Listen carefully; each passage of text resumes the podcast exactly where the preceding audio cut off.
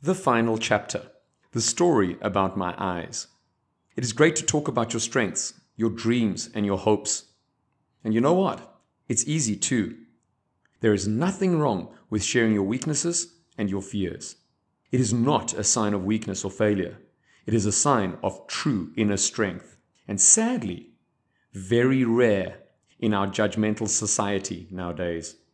Choroideremia is a congenital degenerative eye disease that is extremely rare globally. Less than 6,000 people glo- globally have been diagnosed accurately with the disease. It has sadly rendered almost 90% of its sufferers clinically blind by the age of 40.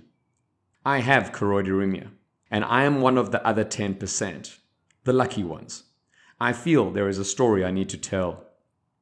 I was diagnosed with choroideremia when I was 27 and working as a club general manager for the Virgin Active UK group. I was told of the pr- prognosis and immediately made certain life adjustments. One of them was finding something I loved doing that would add real value to other people's lives. This is how I ended up in China, actually. And this is a big, big reason why I do what I do right now within the Suso Academy. The symptoms of my disease include night and dark blindness, lack of peripheral vision, no sense of depth perception, extreme light sensitivity, and deterioration of your central vision due to cell degeneration. It is a scary prospect to think that I am legally blind at present, which basically just means that I have less than a 20% field of vision and could well be clinically blind in the not too distant future, which basically means totally blind. However, I refuse to focus on it. I refuse to let it control and dictate my life, and I refuse to let it deter me from achieving my goal of adding real value to young people's lives.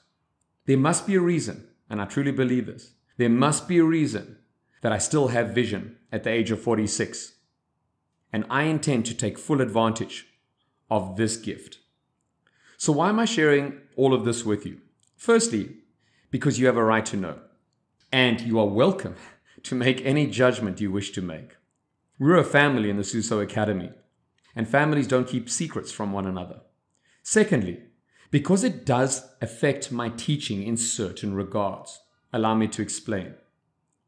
I have to memorize all class notes before the class takes place. I have to take a mental picture of the room itself and know where every single object is before the class takes place. I need to memorize where every student will be sitting and what their voices sound like before the class uh, takes place. Apart from that, to be totally honest to you, it doesn't change a thing. Not a thing. What it does mean is that students need to be aware of moving around when they are close to me. They need to understand that if I don't see a raised hand immediately, and they should not feel ignored by that.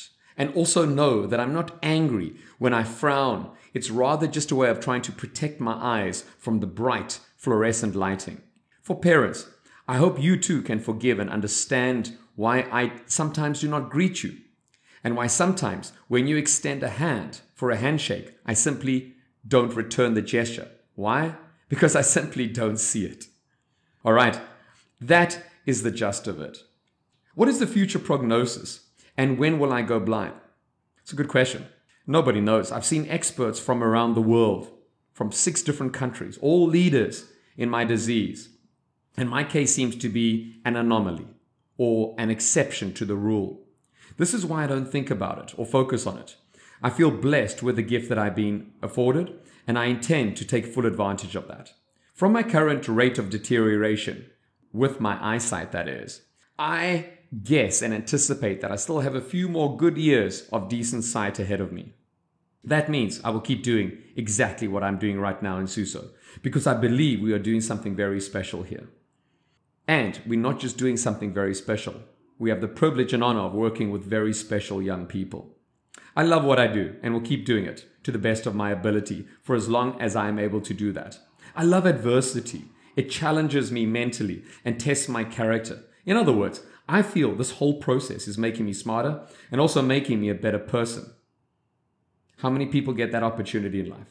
I share this story not, not for pity or sympathy, but rather to help everyone gain a better understanding and also in an effort to inspire our young learners to embrace and not shy away or run away from adversity, to take on the challenge that adversity brings. There is value to be found in every challenge that you embark on in the journey that is life. I know various cultures frown upon any form of disability, and I know I risk being judged by sharing my story with you all. But I don't perceive it as a disability. It's a part of me, and I need to accept and manage that. But my purpose and mission remains the same. That doesn't change. And that is to add real value to young people's lives. That is why we have a 4E approach in the Suso Academy. Educate, entertain, enlighten, empower. Every single class. You see, the reason we have this is because the more value I can give the classes that I'm teaching, the closer I can come to achieving what I set out to achieve in the beginning. Next time you see me, why don't you offer to help? Let me use your shoulder, and you can guide me past obstacles. You can be my eyes. And in return, young Susonians, I will help you find your voice. Sounds like a good deal to me. The kids that do know and parents that do know have been absolutely fantastic and so supportive. And you have moved me and touched me deeply beyond words. We have a lot of newcomers, however, into our academy, and I thought it was only right and appropriate that you all know exactly what my condition is. Thank you for listening. I am Nick. I am the voice of Suso, and I want to help you find your voices. What does the future hold? Who knows? We control here and now. That is all. As I always tell students, we only worry and focus on what are controllables. The rest is out of our hands and not worth worrying about. We are doing something great here. So let's keep doing it.